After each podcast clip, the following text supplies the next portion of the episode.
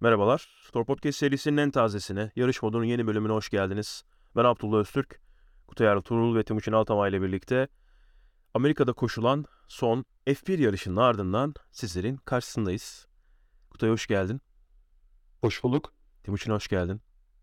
Hoş bulduk. Geçtiğimiz hafta sonu yoğun bir motorsporları gündemi vardı dünyada. Elbette bizim temsilcilerimiz de yurt dışında, farklı farklı yerlerde yarışıyorlardı. Toprak Arjantin'deydi. Acaba şampiyonluk şansını devam ettir- ettirebilir mi diye bir umudumuz vardı. Ancak özellikle e, yaşadığı kazanın ardından çok talihsiz bir kaza yaşadı. Neyse ki herhangi bir sağlık problemi yoktu ancak e, bu elbette onun şampiyonluk şansını çok büyük oranda. Zaten büyük bir puan farkı vardı arada. Ancak yine de acaba işte buradaki yarışları kazanabilir mi? Puan farkını biraz kapatabilir mi? Sezonun son yarışına doğru gidebilir miyiz diye ummuştuk.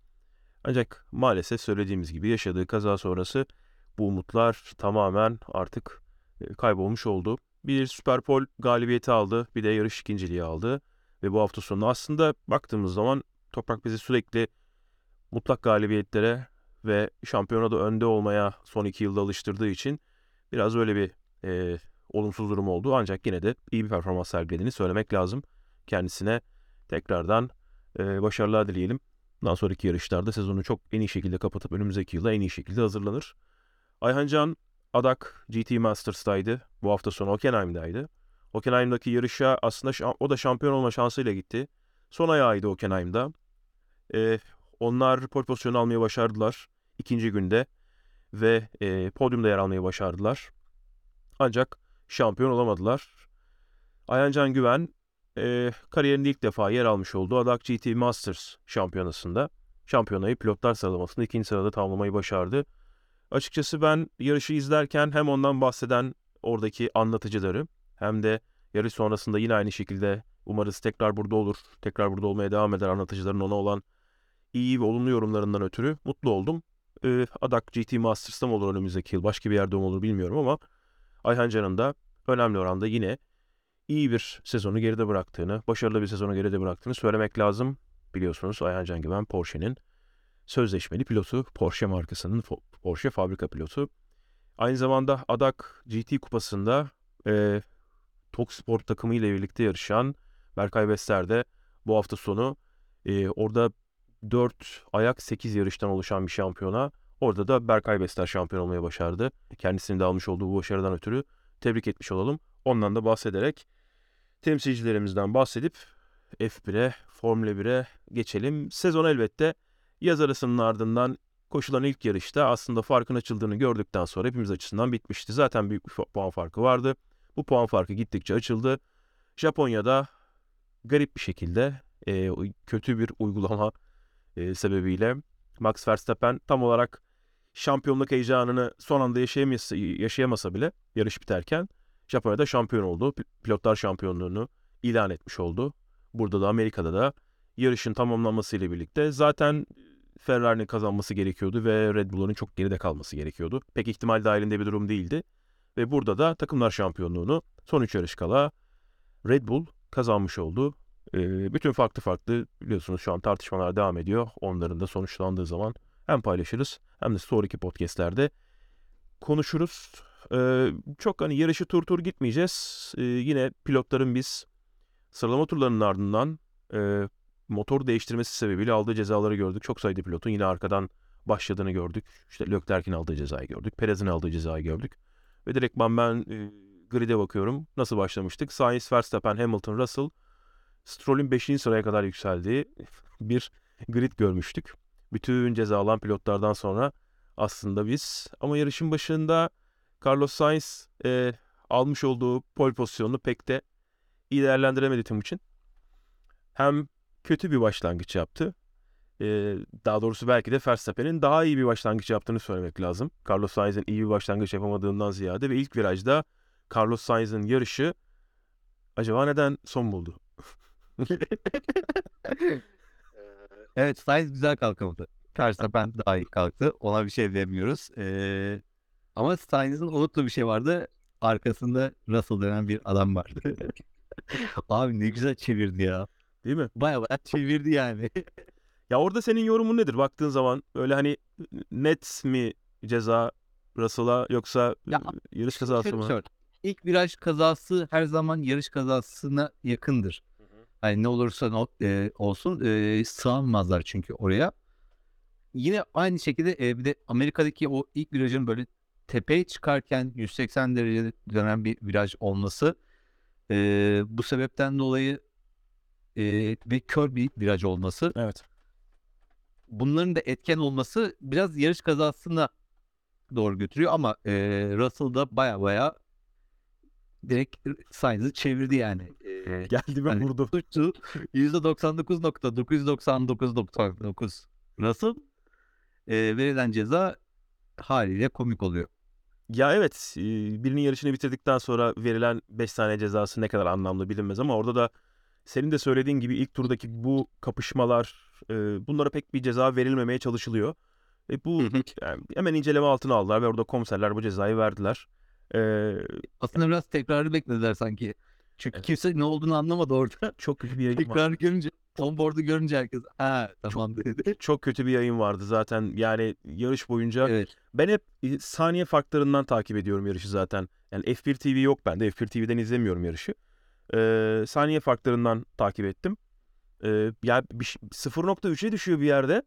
Biz 8.lik yarışını falan izledik. Öndekiler kapışırken. Hani böyle ve bunu bütün yarış boyunca. Normalde Amerika'da özellikle e, burada Indianapolis'te yapılan yarışlarda 2000'li yılların ortasından bahsediyorum. Müthiş yönetmenlikler izlerdik. Müthiş yönetmen açıları, kareleri ve e, görüntü seçimleri görürdük. Ancak özellikle Formula 1'in son yıllardaki sıkıntılarından biri hem direktör Veren düdüğü çalması. evet evet ya bu, bu e, çok kötü bir yarış aslında şeyi izlemiş olduk.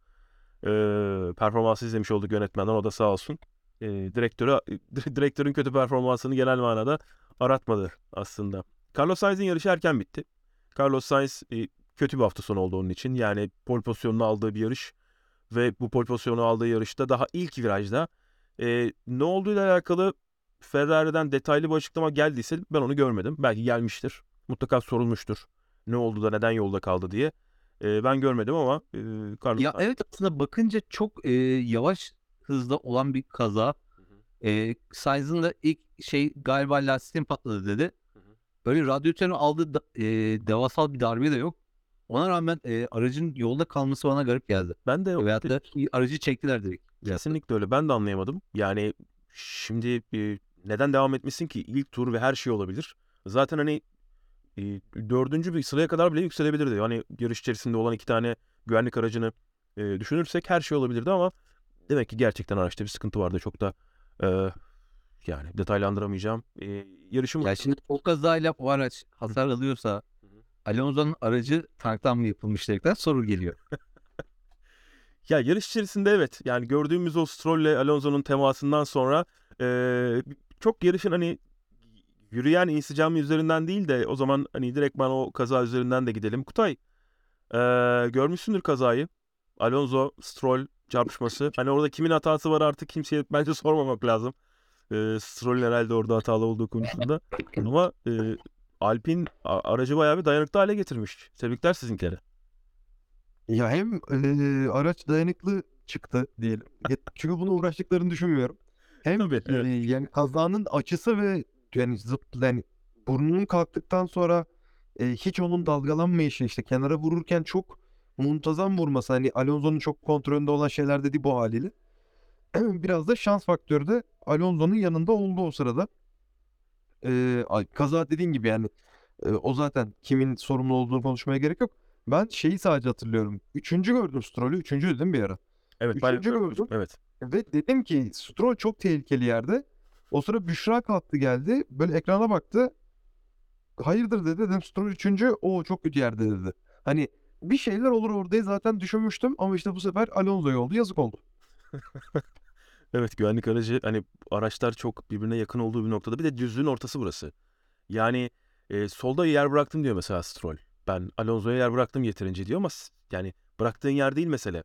Alonso hamleyi yapmaya başladıktan sonra senin son anda sola doğru bir hamle yapıp o temasa sebebiyet vermen zaten. Hani e, orada da hani ya kusura bakmasın onun da işte yarışını mahvettik falan gibi bir şey de söylemiyor. E, orada söylediği şey. Orada da hani bende hata yok yine devam ediyor. Bu, bu özgüven var Stroll'de. Hep Stroll'e böyle haksızlık yapıldığını söyleyenler olur zaman zaman. Ben de hiç bu fikirde değilimdir. Hani milyar doları olan hiç adama hiçbir haksızlığı yapamazsın. ne olursa olsun. Ee, Formula 1'deki yarış yarış olması değil mesele. Orada da %100 hatalıydı. Yani 99 bile değil. Russell'daki 99 bile değil onunki. %100. Ee, ama Alonso oradan devam etti. E, Buradan Alonso'nun aldığı cezayı konuşalım. Ee, bütün yarış bittikten sonra ve her şey tamamlandıktan sonra gelen bir ceza oldu ve bugüne doğru da sarktı. Alpine buna itiraz edeceğini söyledi. Geçtiğimiz saatlerde biz bunu pazartesi akşam saatlerinde kaydediyoruz. Ee, öğleden sonra Alpine buna itiraz edeceğini söyledi bu cezayı. Timuçin ne diyorsun? Regülasyonda diyor ki takım aracı güvenli şekilde pisti geri göndermeli. Yani Alonso pite giriyor ya bu e, şey koptuktan sonra. Ayna koptuktan sonra. Diyorlar ki ya bu araç güvenli değilse onların sorumluluğunda. Regülasyonda bunu yazmış. Ee, Charlie Whiting abimiz zamanında galiba değiştirilmediyse sonradan. Belki de genel regülasyonda da bu böyledir. Sadece F1'e ait olan e, özel bir kural da değildir. Bu aracın güvenli olması sorumluluğu tamamen takıma aittir. Direktör bunu uyarmak zorunda değildir diyor. Ancak Haas yarış sırasında e, yarış devam ederken işte bu ön kanatlar kopuyor ya mesela Perez'in ön kanadının ucu kopuyor, end plate kopuyor ve hemen Russell'da oldu. Evet, hemen itiraz ediyorlar. Ee, Alonso'nun ayna uçtuğunda yine hemen itiraz etmişler. Yani yarışın sonunu bitmesini falan beklememişler. Orada komiserler de diyor ki, bunu da paylaştım. Komiserler de yarıştan sonra diyor ki, direktör herhangi bir şekilde bu konuda siyah ortası turuncu bayrak göstermedi. Ve bu konuda herhangi bir takım yani takımı uyarmadı. Alpine'i uyarmadı. Ee, Alpine, Aynen öyle. Alpine de uyarılmadığı için diyor e, bu olay oldu. Nasıl bakıyorsun bu olaya? Abi şimdi Alonso'nun kazası kaçıncı turda oldu? Hatırlat bir bize bir. Ee, Valla ben ona bakayım. Sen, Bayağı, evet sen ona, ona- bayağı yaralarında oldu yanlış hatırlamıyorsam. Hı hı, tamam. Ee, o tar zamanlar sonrasında Alonso'yu zaten kameralar yakın açıyla çok çektiler. Çünkü o aynalı sallandı ee, kameraları geldi. 21. turda. 21. turda Yarışın oldu. yarısı Ondan bile- sonra Yarışın yarısı bile gelmemişti daha. hani ee, yarısından öncesinde olan bir kazada bu aynanın kırık olduğunu kameralar da çekti. Hatta ekstra zoomladılar. Evet. Fazlaca detay gösterdiler orada. Ona rağmen ee, yarışma direktörü tarafından bir uyarı verilmedi. Şimdi ee, aracınızda bir şey ee, nasıl söyleyeyim güvenli değilse ee, mesela pist şampiyonasına örnek verelim. Bir aracın kapısı sallanıyorsa dışarıya doğru bunun uçma tehlikesi var diyerekten biz yarışlarda uyarı verdik yarış kontrolü. Yarış kontrolü ee, incelerdi. Eğer bir şey varsa ee, pite çağırırdı aracı. Evet. Bunda neyle yapardık? Siyah ortası turuncu. Böyle bir bayrağımız var yani. Siyah ortası turuncu bir bayrak var. Bu sezon 3 Bu kez e, kapı numarasıyla beraber gösterildiğinde o kapı numaralı araç içeri girer ve tamirini yaptırır. ki bu sezon 3 kez bu Magnussen'e bu bayrak gösterildi. Ha gösterildi mi bu sezon? Evet. Hatırlamıyorum. Magnussen'in ön kanadı mesela Singapur'da da oldu. End plate'i kopmuş şey yana doğru yatmıştı böyle. Verstappen dedi ki bu tehlikeli bir durum oluşturuyor. Ve e, Verstappen demişti galiba. Ve Magnussen'i içeri çağırmışlardı. Bu sene 3 kez yaşadı Magnussen bunu. Buyur abi devam et. Yani bunu e, 20 küsür tur boyunca yapmayan yarışma direktörü yarış sonrasında gelen itirazlı ceza veriyor olması bana çok saçma geliyor. Demek ki sen bunu gördün. Yani görmemen imkansız. Çünkü canlı yayına 5 kere falan çıkarttılar Evet. en az. E sen bunu gördüğün halde bu takımı uyarmıyorsan demek ki bu araç yarışabilir durumda olduğunu düşünüyorsun demektir. Yani bu takımın inisiyatifinde yani takıma göre aracın o aynısının kopması bir sakınca yaratmıyor. Ki daha öncesinde şeyleri de hatırlayalım. Leclerc'in de mesela ön kanadın yarısı bir şekilde koptuğu şekilde e, yarışı komple tamamladığını hatta biz çok şaşırmıştık. Nasıl aerosunu da engellemedi falan diyerekten düşünüyorduk. Hı hı. Yani bu da aynı şekilde bir aynısı olmayınca aerosunu engellemedi ve e, takım için e, nasıl söyleyeyim herhangi bir risk oluşturmadı. Bir performans kaybı da oluşturmadı. Takım bunu kabul etti. Bu şekilde yarışmaya devam etti. Ya şimdi Bu şöyle kopması diğer pilotlar için teşkil kesinlikle. Ya şimdi şöyle ediyorsa bunu yarışma direktörü söylemesi lazım. kesinlikle olaylar birbirinden tamamen Takım değil yani. Evet olaylar birbirinden tamamen farklı olaylar ama hani verilen ceza pit, pitte dur kalk cezası ve 30 saniyeye karşılık geliyor. O yüzden 30 saniye ekliyorlar Alonso'nun zamanına ama verilen cezayı konuşmak adına özellikle e, söyleyeceğim. E, geçtiğimiz yıl Silverstone'daki e, kazanın ardından Verstappen'le Hamilton arasında yaşanan temasın ardından verilen cezaya e, ceza neydi? Timuçin hatırlıyor musun? 10 saniyeydi. Bir daha söyler misin? Geçtiğimiz yıl Silverstone'da Hamilton'a verilen ceza 10 saniyeydi diye hatırlıyorum. 10 saniye. Şimdi- Max'i dışarı uçurdun diyorsun değil mi? evet. 10 saniye. Orada 10 saniye veriyorsun. Orada Max'e her şey olabilirdi. Ve burada Alonso'nun aynası koptu diye 30 saniye veriyorsun. Cezaların arasında zaten bir e, adaletsizlik var. Ha, bu adalet Büyük ama adaletsizlik yani bu e, bizim zihnimizle alay etmek, dalga geçmek bu. Ya bizimle dalga geçmek bu. Geçtiğimiz yola cez- cezayı veren e, farklı komiserler kuruluydu. Ya onu direktör vermiyor o cezayı çünkü. Direktör diyor ki burada bir olay yaşantı sevgili komiserler her yarış değişiyor e, komiserler bildiğiniz üzere. Ve diyor ki buyurun değerlendirin. Burada da yarıştan sonra itiraz gelmiş. Komiserler hala oradayken pistteyken bu itirazı değerlendiriyorlar. Ve o verilen itiraz sonucunda, e, yapılan itiraz sonucunda bakıyorlar kural kitabına diyorlar ki "Hmm, bunun cezası buymuş. Direktman cezayı yapıştırıyorlar. Şimdi bu e, bir sonraki yarışın komiserleri tarafından, Meksika'ya gidiyoruz galiba. Perşembe günü bir sonraki yarışın komiserleri tarafından değerlendirilecek. Ya bu komiserlerle birlikte mi bu iş yapılır Meksika'da? Onu da yapabilir FIA. Aynı komiserler değerlendirsin. Sonra diğer komiserler o Meksika yarışına baksın. O da olabilir. Orada tam detayı, regülasyonu bilmiyorum ama e, ya geçtiğimiz yarış, geçtiğimiz sene o verilen hani 10 saniye ya işte 20 saniye verilseydi hiç, hiçbirimiz konuşmazdık demiştik hatta kendi aramızda da. E, ceza az mı çok mu bunu tartıştık ama e, burada adamın ve bu şey durumu var. Yani Alonso çok deneyimli bir adam. Bu kadar deneyimli bir adam sağ aynası yok diye kazaya sebebiyet vermez. Çevre kontrolü muhteşem olan bir adamdan bahsediyoruz. Sağ aynası yok diye e, sürekli daha fazla sol aynasını kontrol eder vesaire ama bir standart var ve bu standartın uygulanması gerekiyor. %100 haklı. Kesinlikle. O anda çağıracaksın içeriye ve diyeceksin ki bunun sağ aynası yok. Bu şekilde yarışamaz. Bitti gitti. Onlar Hamilton'ı Bakü'de çağırmışlardı bu kafa şeyi e, sürekli kalkıyor diye. 18 miydi? 17 miydi? E, Azerbaycan Grand Prix'sinde. E, bu kafa dayama şeyi sürekli yukarıya doğru kalkıyordu ve onu içeriye çağırıp bantlamıştı Mercedes takımı. Ya bu kadar basit bir şeyden dolayı bile birinin yarışının içine edilebilir. Olabilir maalesef. Mekanik sporlar. Ama bunun yarıştan sonra değerlendirilmesi, direktörün bunu yarış içerisinde önemsememesi ve sonrasında komiserler neden bunu 30 saniye verdi demiyorum ben. Çünkü bu te- yani itiraz edildi. Başka bir ceza olabilir, azaltılabilir, şu ya da bu. Ama yarış sırasındaki yönetimi bu işin yine çok kötüydü, yine çok kötüydü, yine çok kötüydü. Bir şey ekleyecek misin Timuçin?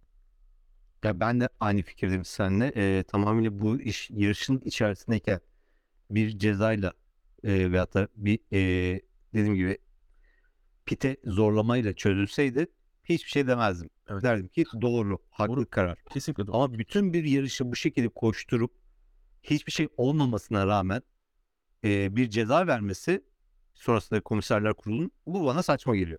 Bir de şunu soracağım. Ee, Kutay sana soracağım abi bunu. Şimdi biz Magnussen'i e, ön kanat end plate'i koptuğu için e, onlarda hiçbirinde hatırladığım kadarıyla tamamen kopmamıştı ama e, Perez'inkinde end plate tamamen koptu. Ve karbonun ucu yani kanadın ucu keskin parçacıklar şeklinde böyle açık duruyor. Şimdi buradaki mesele nedir? Diğer pilotlara ya o parçanın kopup gidip birilerine çarpması meselesi hem de e, araçlar tekerlek tekerleğe mücadele sırasında o kanadın köşesinin başka bir aracın e, lastiğini patlatma ihtimali. E, burada Perez'i herhangi bir şekilde içeri çağırmadılar. Ya aynı e, direktör bu sene oldu yine bu işler. Belki Eduardo Freitas'ın yarışlarına denk gelmiştir Magnussen'in e, sigortası turuncu bayrağı ama Perez'i içeri çağırmadılar. Ve burada yine aynı tehlikeli durumu yaşanabileceğini düşünüyorum. Hiç yorum yapmadan sana söyleyeyim. Ne diyorsun abi? Yani ben açıkçası şeyde de hem, hem fikir miyim emin değilim. Hani aynanın kopup gitmesi e, unsafe release mi? Orada biraz soru işaretim var. Çünkü Ben ben oradan bambaşka bir mantık. Orada Hayır, şöyle- mekanik Şöyle şöyle araya, araya gireyim abi. Orada şimdi regülasyona net olarak yazıyor bu. Yani aynasız aracı diyor. içeri çağıracaksın. Ee, pite girdiği zaman diyor sen bu senin hani yazılı kural olduğu için bunun üstüne itiraz edemiyorsun. Yani- Kural saçma. anladım. Aynalı ta- Heh. otomobil aynalı olmalı. Evet kural saçmadır. Tamam mı? Kural saçmadır. Yüzde yüz. Bunu konuşuruz ama kural olduğu için Yok yok oraya girmeyeyim o zaman. Yok yok tamam tamam o zaman değiştir. yani- Var. O zaman komiserler Ya o zaman- bu cezayı verdiler diyemiyoruz Alonso'ya. Ya o zaman orada şey yani konuşulması gereken tek şey şu bu iş takımları bırakıldı ve bu net mi? Hani Evet. bu okey mi? Yani şu da olabilir. Takımları bırakılmıştır. Ee, X e, e, direktör buna müdahil oluyordur. X direktör buna müdahil olmuyordur. Ama şimdi Timon'un dediğine gelir. Yarış güvenliğini tehlikeye atacak kadar bir büyük problem varsa ki kurallara göre bu öyle bir problem. O zaman direktörün buna müdahil olması lazım. Evet. Yani Kesinlikle. bu işin doğrusu buna çıkar. Perez'de de diyorsun aynı şekilde mi yoksa Perez'in durumu sana göre bir sıkıntı oluşturmuyor mu? Kanadının ucunun kırılmamış olması falan. Ee, yani şimdi şöyle kurallarda yazmıyor yazmıyor olsaydı ona göre bir yorum yapabilirdim. Hani aynanın düşmesi diğerleri için problem. Dolayısıyla ka- kanadın kırık olması da diğerleri için problem. Ama diyorsun ki kanatsız otomobil yarışamaz. O zaman aynı değerlendiremiyorum. Kendi yorumumu yapayım. Ee, Perez gidip o kanatla gidip birinin lastiğini patlatmaya çalışmaz. Yok çalışmadı ama hani olabilir mi? Olabilir. Yok yok kendi düşüncemi söylüyorum şu anda. Hani kasti bir şey olmayacağı sürece okey denilebilir. Zaten kasti yani kasti ya da kazada hatası olduğu zaman da ona göre tekrar ceza alıyor falan fişman. Dolayısıyla Perez'e okey diyebilirim. Çünkü kurallarda aynasız olmaz noktası varsa o farklı bir şey. Anladım. Timuçin sence Perez içeri çağrılmalı mıydı? Abi bence her iki durumda da e, her iki aracın da çağrılması gerekiyordu tamir için. Ben de kesinlikle aynı fikirdeyim. Yani orada bir o, o kadar çok gri alan bırakmamamız lazım abi. Şimdi o işte e, Magnussen'in parçası tam kopmamıştı. Öbürünün kanadının ucu hala duruyordu. Öbürü parçalanmıştı. Ya kanatta ciddi bir hasar varsa görünen net Anlamıyor abi yani net bir şekilde bu kopup başka bir aracın e, hasar almasına sebep olabilecek. kesinlikle yani bu gri bir alan bırakmamız. Demek ki burada bir e, güvensiz bir durum var. E şimdi önümüzdeki yıl Aynısı Alonso için de geçerliydi bu sırada bak. Kesinlikle. E, Ben verilen cezayı karşıyım. Neden dolayı karşıyım? Çünkü bunu yarışın içerisinde vermedikleri için karşıyım. evet evet evet. İçerisinde komple yok sayıp ondan sonrasında dönüp e, hayır sana ceza verdik diye demeleri garip geliyor bana. Evet aynen öyle. Ben de hani bu, bu şimdi e, büyük bir şampiyonluk mücadelesi içerisinde olan bir pilot yaşasaydı bunu. Yani geçtiğimiz yıl e, değil de hani önümüzdeki yıl çok yüksek bir şampiyonluk mücadelesi olur. Tekerlek tekerleğe gidiyorlardır, puan puana gidiyorlardır ve böyle bir olay yaşanır. Nasıl değerlendirilecek bu? Çünkü standardı yok. Magnussen'e öyle dediniz, buna böyle dediniz. Hani orada parçanın kopup gitmesi hiç önemli değil. O parça belki or- oradan hiç kopmayacak. E, Verstappen'in sol tekerinin üzerindeki o e, parçacık onun mesela biz oradan hareket ettiğini gördük. Oynuyordu. E, şimdi onun da kopup gitme, gitme ihtimali var baktığımız zaman. Şimdi böyle bakarsak olaya bunun şeyi nerede? Sınırı nerede? Hangisini neye göre çağıracağız? E, çok gri alan var. Yani bu bütçe meselesinde olduğu gibi burada da çok gri alanlar var ve bunlar doldurulmadan e, yarışmaya devam ediyoruz. E, hani pilot güvenliğine ya da işte yarışmacı güvenliğine hasar verebilecek şeyler değil bunlar büyük oranda evet. O açıdan ama yani işte böyle gri alanlar yarış sonrasında konuşmaya devam. Belki böyle dramaları sevenler vardır. Ama ne kadar bunları konuşmaya devam etmek doğru açıkçası bilmiyorum. Ee, yarış içerisinde Vettel'in çok iyi bir performansını gördük. Yani Kutay Vettel devam etmeli mi sence? Böyle bir şansı olsa şu anda. Şu anda izlediğimiz Vettel yarışmaya devam etmeli mi? Yani her bırakanın arkasından bu söylenebilir bence Çünkü öncelikle. emekliliğini Şu anda açıkladıktan sonra inanılmaz bir adam oldu. E Çünkü rahatladı. Yani rahatlaması gerekiyordu. Ee, Bottas'ın da rahatlaması gerekiyordu. Hatta Kimi Raikkonen'in de yeri geldiği zaman rahatlaması gerektiği gerekiyordu ki e, çok daha düşük profilli bir takımda yıllarca yarıştı. Hatta çok iyi performanslar sergiledi. Bir yerden sonra o hani artık şampiyon değilse ve bunu kabul edemiyorsun. Yani sporcu psikolojisinde bu çok ol- olan bir şey. Bu yeni bir şey değil. Artık o seviyede değilsin ve olmuyor ama onu kabul edemiyorsun. Russell Westbrook şu anda yaşıyor aynısını. E, Vettel de buradan geçti. Ve dedi ki tamam artık olmuyorsa ben bırakayım dedi ve tekrardan aslında yarışmaktan keyif aldı. Yani çünkü şöyle düşün hani son 3 kez daha bunu yapacak ve sonra bir daha hiç yapamayacak. Dolayısıyla alabileceği en yüksek keyifte bunu işi yapmaya çalışıyor. Keyif aldığın zaman da iyi yapıyorsun. Elindeki otomobili iyi kullanıyorsun. Ee, yani bir sezon daha bu keyifle yarışacağını bilsem kalsın ama o keyif kaçacak. Çünkü sonu olduğunu bildiği için ondan bu kadar keyif alıyor. Hep onu iyi hatırlayacağız. Tekrar aynı şey söyleyeyim. Evet evet kesinlikle iyi hatırlayacağız. Yani böyle bir şey durumu yok. Ferrari yılları kötü geçti onun için.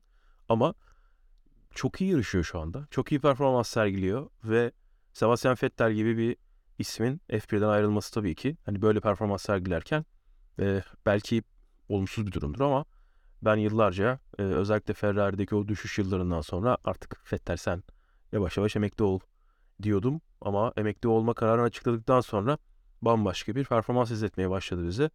E sağ olsun yani bir renk oluyor yarışların içerisinde ve keyifli, lezzetli. Burada kötü çok o kadar kötü bir pit stop olmasaydı belki hani bir sıra yukarıda daha olabilirdi. Belki Lando Norris'in önünde bitirecekti yarışı.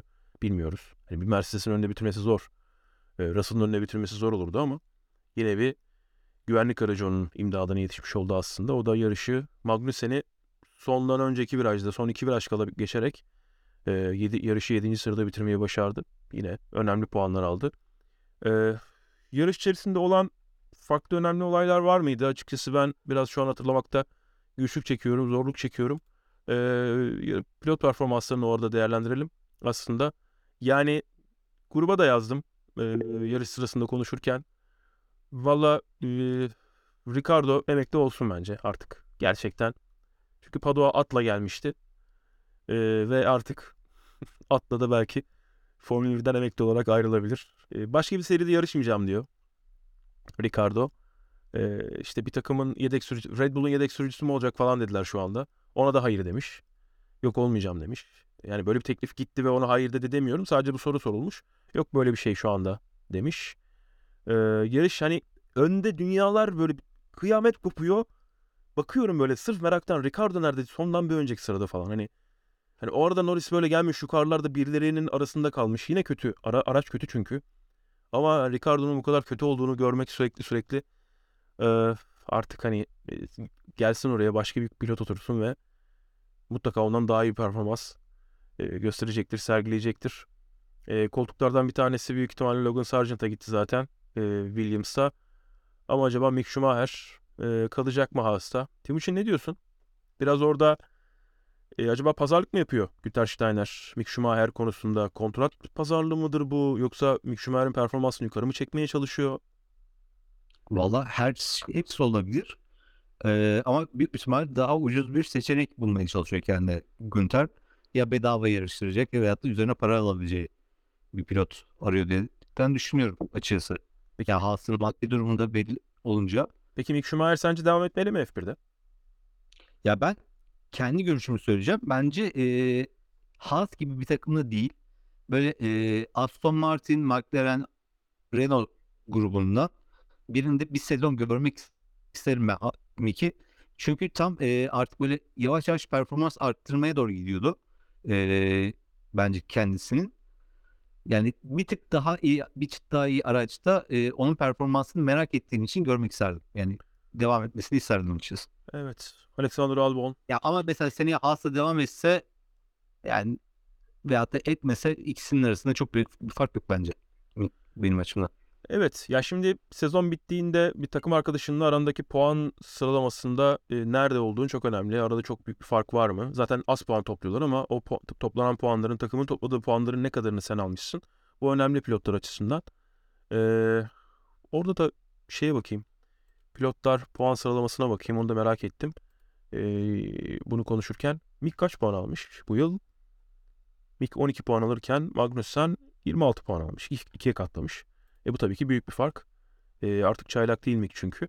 Ama hani önümüzdeki yıl mesela yine böyle bir fark olursa yine ikiye katlarsa Magnussen Mick Schumacher'i elbette çok büyük bir deneyim farkı var arada ama e, biraz daha o fark az olmasın. Bir şey var ama e, Magnussen puanların çoğunu sezonun ilk başlarındaki yarışlarda aldı. Haas'ın gerçekten güçlü gözüktüğü zamanlarda aldı. Hı hı. Sonrasında Haas'a bir duraksama başladı. Sonrasında tekrardan bir normal tempoya doğru döndüler. Mick de puanlarını orada aldı. Evet. Mick sezonun başını kaçırdı aslında. Ee, bu mental olabilir, fiziki olabilir. Sezonun başını kaçırdı. Ee, Magnussen'i de en başta yenilince e, psikolojik olarak da kendi dezavantajlı duruma soktu. Sonrasında yeni yeni toparlandı ve o toparlanma sürecinde yani sezonun ikinci yarısına bakarsak bence Mick Magnussen'den çok daha iyi bir durumda. Evet. Aralarında en azından bir fark yok. O konuda haklısın. Doğru söylüyorsun. Ee, bir yandan da puan durumunu açmışken de bakayım dedim hani kim nerede diye. Esteban Ocon, Fernando Alonso'nun toplam puanda önünde. Tabii Fernando Alonso'nun sezon başında yaşadığı sayısız olumsuzluk var. O açıdan e, bu şaşırtıcı değil. Valtteri Bottas 10. sırada. Fernando Alonso'nun hemen arkasında. Onu Vettel takip ediyor. Onun arkasında Ricardo var. Ricardo'nun takım arkadaşı Norris 7. sırada 109 puanlayken Ricardo 29 puanla. Yani hakikaten olacak iş değil. Ee, Bu yani bu başka bir şey. ya bu hakikaten Biraz kötü ama bu kadar kötü değil. bu kadar kötü değil. Yani senin orada olma, olma sebebin aracın performansının her zaman üzerinde bir performans göstermesi. Magnussen sen kaç puan demiştin? Ricardo'ya kaç puan dedin? Magnussen 26, Ricardo 29. Yani. bu kadar. Evet kesinlikle. E, bu sezon puan alamayan tek pilot e, Nico Hülkenberg. O zaten. E, Nick De Vries 2 puan almış. Bir yandan da puan durumuna böyle de bakmış olduk. Biraz üzerine geyik, geyik yapmış olduk. Yarışı Max Verstappen kazandı. Hepimizin bildiği üzere Hamilton ikinci sırayı, Leclerc üçüncü sırayı aldı. Yarış içerisinde bir kapışma izledik. Ya kısa süren bir kapışmaydı ama önce geldi Leclerc'i geride bıraktı. Sonra... Ya- Bunun öncesini kesinlikle konuşmamız lazım ya. Konuşalım abi. Buyur. Abi Red Bull bir ilk yarattı. yani ağlıyordum sevinçten ya. Dedim bu da olabiliyormuş demek ki diye. 11 saniyelik bir pit stop yaptı Red Bull. Tarihte bir ilk olabilir belki de. Orada ön kanadı değiştiremeyen adamın e, kaskını çıkarsak orada kaskın altından e, Drive to Survive'ın yönetmeni falan çıkabilir. Yani Şey yani bijon çalışmadı abi. Yani yapabilecekleri hiçbir şey yok ki. Sola Nastin oradaki bijon çalışmadı yani baya baya. evet. E, orada olumsuz bir pit yaşanınca Ya orada böyle bir şey yaşanınca bir anda bir ümit doğdu içimde. Dedim ki o gün bugün mü? ya orada Gruba da yazdım gördünüz. orada bir Dedim, anda olursa belki bu olursa belki dedim ama hiçbiri mi olmaz arkadaş ya. orada bir anda şöyle bir ortam oluştu. Max pitten Leclerc'in arkasına çıktı. Önde Vettel'le Hamilton liderlik mücadelesi veriyorlar. Hani bir anda e, aslında çok da keyifli olmayan bir yarış. e, ya da orta seviyede diyebileceğimiz keyif anlamında bir yarış. Bir anda yukarıya doğru tırmandı. Önde hem öyle güzel bir sahne gördük. İşte Vettel. Aynen Hamilton bir an önce Vettel'i geçip kaçmaya çalışıyor. Arkada diyorum ki Leclerc acaba Max'i ne kadar tutabilecek? Lastiklerini bitirebilir mi falan filan. Sağ olsun Leclerc de bir işe yaramadı. Ya şimdi orada özellikle e, lastik tercihi Hamilton'ın. Hamilton da yine aynı şekilde orta hamurları tercih etseydi e, belki mücadele etme anlamında şansı olabilirdi ama lastik hamuru olarak fark var arada. Elbette sert hamur daha dayanıklı ve daha uzun vadeli bir hamur. Ancak e, işte hız anlamında hemen arkanıza geldiyse Max Verstappen gibi bir pilot onu arkanızda tutmanız biraz zor oluyor. E, yarışın sonunda da zaten e, birkaç tur kala Hamilton'ı geride bıraktı ve geride bıraktıktan sonra Tek ümidim orada şeydi yani e, Max'in lastiklerin ömrünü tamamlamasıydı. evet o olmadı. O olmadı. Mesela Leclerc'te devasa bir zaten tamam. Ferrari çok fazla lastik yediği için e, sezon ikinci yarısında Red Bull'la kapışamadı ama yani Leclerc'in lastikleri 10 tur kala biterken e, Max'e son turda da hala performans vardı yani. Evet aynen öyle. Zaten bu sezonun hikayesiydi bu lastik konusu. Artık hepimiz bunu ezberledik. Bizi dinleyenler de takip edenler de ezberledi. Biz e, Max'ın şampiyonluğunu Japonya'da, Red Bull'un takımlar şampiyonluğunu da Amerika'da görmüş olduk. Sezonun bitimine 3 yarış kaldı. Önümüzdeki hafta Meksika var. Meksika'da e, Sergio Perez'in evindeyiz. Perez mutlaka yüksek bir e, burada konsantrasyonla yer alacaktır ve iyi performans göstermeye çalışacaktır. Ama 3 yarışın 3'ünü de Max Verstappen kazanabilir. Çünkü çok all around bir araçları var. Her piste uyum sağlayabiliyor. Oldukça kuvvetliler ve diğer takımlar da artık geliştirme sürecini tamamlamış durumda. Herkes önümüzdeki sezona, bu birkaç yarış öncesinden beri böyle zaten. Herkes önümüzdeki sezona dönmüş durumda. Önümüzdeki sezon ne olacağına biraz da bu bütçe kısıtlamasıyla alakalı, bütçe meselesiyle alakalı verilecek karar da etkili olacaktır. Ee, şu anda FIA ile Red Bull arasında FIA'nın Red Bull'a bir teklif yaptığını biliyoruz. FIA Red Bull'a bir teklif yapmış. Bu teklifin sonucunun ne olacağını göreceğiz. Red Bull bunu kabul edecek mi, etmeyecek mi? Çünkü Red Bull'un patronu e, hayatını kaybetmişti. Onun hayatını kaybetmesinin ardından bu görüşmelerin şimdilik durdurulduğunu açıkladılar. Bu e, törenler e, geride kaldıktan sonra e, yeniden bu görüşmeler devam edecek ve biz bu kararı büyük ihtimalle sezon sonuna kadar falan öğreneceğiz. Yani herhalde öğreniriz bilmiyorum. Red Bull farklı şeyler söylüyor. FIA farklı şeyler söylüyor. O yüzden hangi tarafın doğru söylediği ya da hangi tarafın haklı olduğu onu biz bile bile ben Red Bull'un bütçe limitini aşacağını düşünmüyorum. Bakalım orada neyin kararı nasıl verilecek? Bu önemli. E, önümüzdeki yılın çünkü ne bu yıl ne bu yılın ne de geçtiğimiz yılın şampiyonluklarıyla alakalı herhangi bir ya şöyle bir bilgi vereyim biz dinleyenlere. Çok fanatiklik yapmamak gerekiyor bence bu konuda. E, 2019 yılında Mercedes şampiyon olurken Ferrari arasında 35 milyon dolar harcama farkı vardı. O zamanlar limit yoktu. İsteyen istediği kadar para harcayabiliyordu. E, Mercedes Ferrari'den 35 milyon dolar, Red Bull'dan da yaklaşık 55 milyon dolar daha fazla para harcamıştı şampiyon olurken. E, yani hani burada 1.8 milyon dolarmış fark. Ya, bu hiç kimseyi şampiyon yapmaz. Ama bu şeyi de aşıyorsanız e, bunun bir cezası olmalı net bir şekilde. Çünkü e, FIA'nın bu arada hani vermiş olduğu bütün kararların ne kadar hatalı olduğunu biliyoruz. FIA da sonuçta hani hep, hep böyle bir örnek veririz ya kendi günlük hayatımızda ya arkadaş tövbe aşağı bu Allah da değil ya falan. Ya onlar da belki yanlış hesaplamış olabilirler. Diğer tarafta Red Bull da yanlış hesaplamış olabilir. E, bilmiyoruz şu anda bunun sonucunu. Ama verilen sonucu göreceğiz. Bu önümüzdeki yılın geliştirme sürecini etkileyecek bir durum olabilir. Önümüzdeki yılın ve sonraki yılların. E, bakalım. İzleyip göreceğiz. Geçtiğimiz hafta sonu biz İspanya'daydık Dünya Rally Şampiyonası'nda Kutay. E, İspanya'yı bizim babalardan Oje kazanmayı başardı. Yine biraz yarı emekli haliyle geldi ve yarış kazandı. E, tabii ki önemli haberler de var Dünya Rally Şampiyonası'ndan. E, ben onu paylaşmayı unuttum ama sen ondan birazcık bahsedersin. Buyur, sendeyiz. Öncelikle zaten şampiyon belli. Ee, Oji asfaltta çok iyi bir pilot. O Toyota bu sene çok iyi bir otomobil. Zaten takım şampiyon da onlar oldu. Toyota oldu. Ee, Oji de Rovanpera'nın iyi geçirmediği hafta sonunun fırsatını da değerlendirerek Oji İspanya'yı kazandı. Açıkçası yarışı çok iyi takip edemedim. Ee, burada hem zeytin hem budama var. Ee, malum çiftçilik bir yandan devam ediyor ve VRC çok uzun süre istiyor izlemesi. Zaten en büyük problemi de aslında bu. Özete baktım ama e, o da çok aklımda kalmadı çünkü çok da dikkatli seyretmedim. E, bu sene biliyorsunuz ki VRC'nin seviyesi maalesef düşük. E, ancak işte Oje gibi, Lök gibi birileri geldiği zaman, Roman Perel'le yarıştığı zaman e, yine seyir zevki güzel bir şeyler ortaya çıkıyor. E, Toyota'nın şanssız pilotu Evans lastik patlattı ve sonra hani yarışı arkalarda devam ettirdi. E, Craig Breen kaza yaptı, Gus Greensmith kaza yaptı, Adrian Formon'un bekleneni veremedi. Yani M Sport'un yine çuvalladığı bir yarış oldu. Ee, M Sport'la ilgili bir çıkış yolu var. Ona mı gidiyorlar acaba diye de birazdan konuşuruz. Ee, Hyundai'ye gelince e, standart performanslarına aynı şekilde devam ettiler. Açıkçası ne yaptılar da bilmiyorum. Orada büyük haber şu. Hyundai'de Ottanak kendi kararıyla takımdan ayrılmayı e, netleştirdi ve takımdan ayrılıyor. Şimdi Ottanak'ın gittiği varyasyonda Thierry Neuville tek başına Hyundai'yi taşıyamıyordu zaten. Hyundai'nin bir pilot ihtiyacı var. Aynı zamanda Ford'un bir pilot ihtiyacı var. Burada nasıl bir gelişim oldu? Çünkü 3 otomobili, 4 otomobili takımlar var şu anda ve e, ne derler pilot gerçekten yok. Yani ERC'de de yok.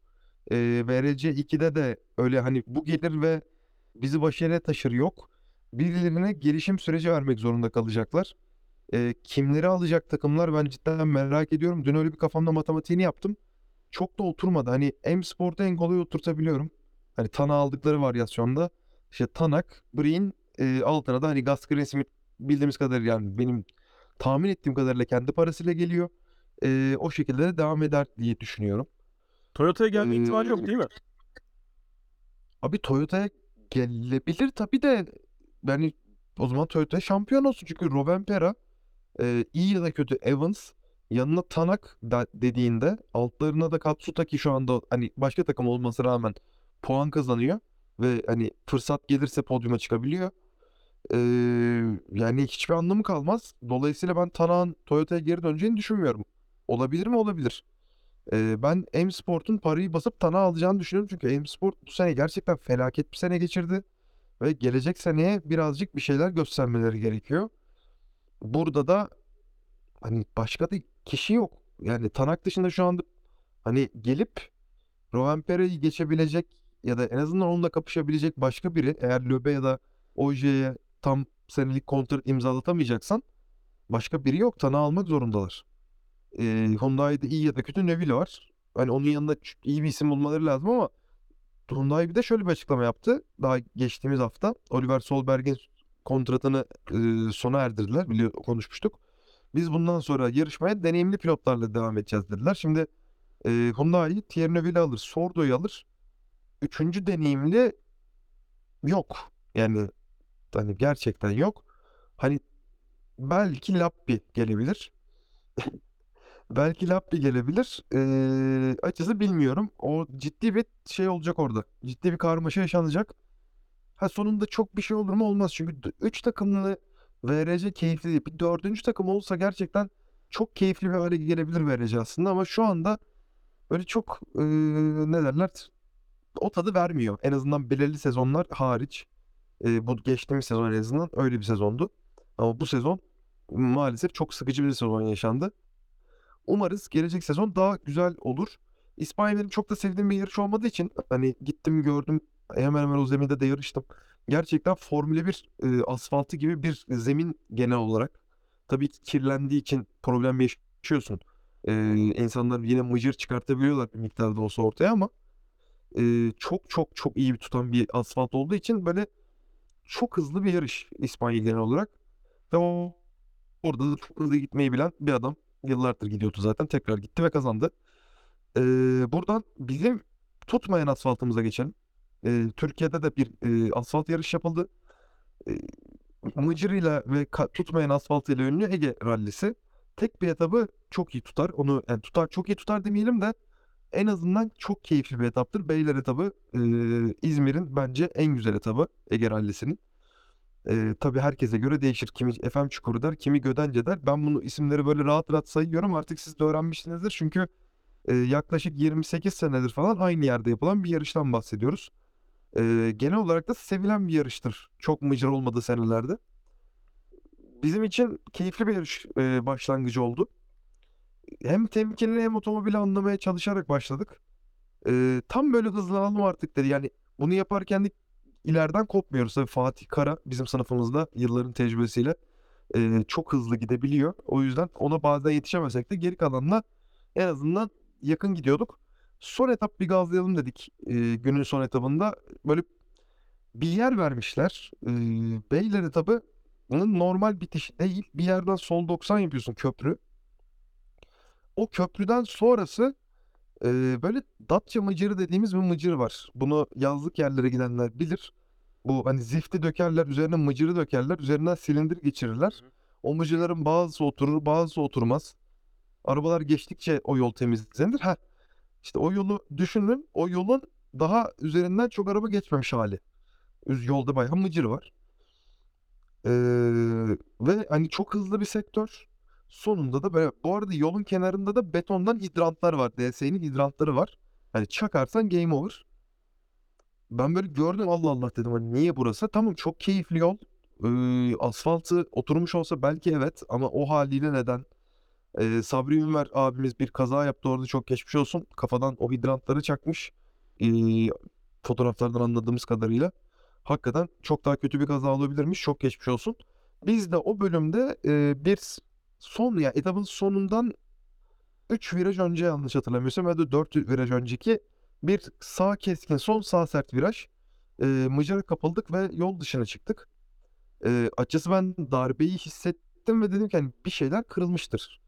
Muhtemelen biz kaldık dedim. E, ve hani hiç dene- denemedik de dışarı çıkmayı. Hendek gibi bir yere düştük. Ondan sonra ben tam arabada inerken e, Efea'nın babası ve bir seyirci grubu bize doğru koştu.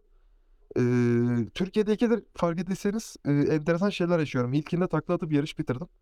Ve hani üzerine kupa aldık. Bu sefer de seyirci bizi kurtardı. Normalde Türkiye'de çok e, rastlanan şeyler değil bunlar. Onlar bizi bir şekilde ittir kaktır bir şeyler yolu sok koydular. E, sadece sol arka lastiğimiz patlamış o darbeden ve e, bu gerçekten bir ufak bir mucize çünkü hani ben dingil kırılmıştır diye düşünüyordum. E, sadece kaybettiğimiz ya sadece demeyeyim çok acı şekilde kaybettiğimiz bir iki dakika oldu ama bir sonraki gün o zamanları toparladık. E, sadece B etapta üçüncülüğe çıkmıştık. B etapta dedik ki temkinli gidelim etap çok tehlikeli. O tecrübe eksikliğinden dolayı temkinliyle çok yavaşı. e, çok çok da yavaş değil ama hakikaten yavaş. Şey böyle harmanlamışız. Zaman olarak kendi zamanımızdan bir önceki geçişten iyi zaman yapmamıza rağmen e, millet kendini çok geliştirince biz orada bir geri düştük. Power Stage'de de sonuna kadar gazlayıp en azından dördüncü bitirdik yarışı. Yani bizim için hem asfaltta otomobili öğrenmek olsun hem birbirimizi böyle asfaltta da bir yarış daha üzerine anlamak olsun. Hem de e, otomobille hızlanmak açısından çok güzel bir yarıştı. Hani o yaptığımız iki, verdiğimiz iki dakika olmasa belki çok daha farklı bir şekilde biterdi yarış. Ee, bakalım 12-13 Kasım'da İstanbul var. Ben heyecanlıyım. İstanbul'da severim.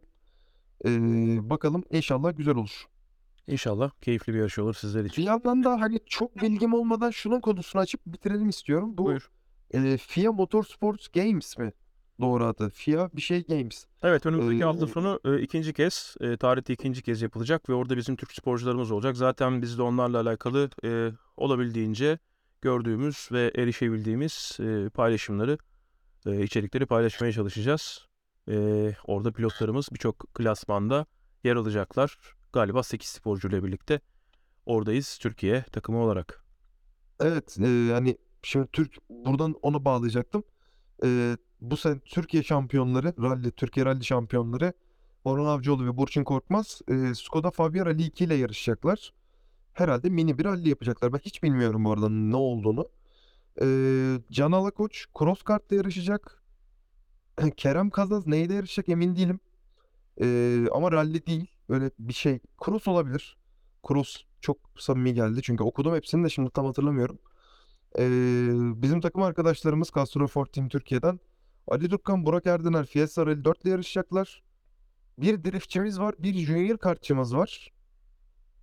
Gerisini de ben hatırlamıyorum. Ee, Ayancan var, tabii pistçiler var illaki ama ne yapacaklar bilmiyorum.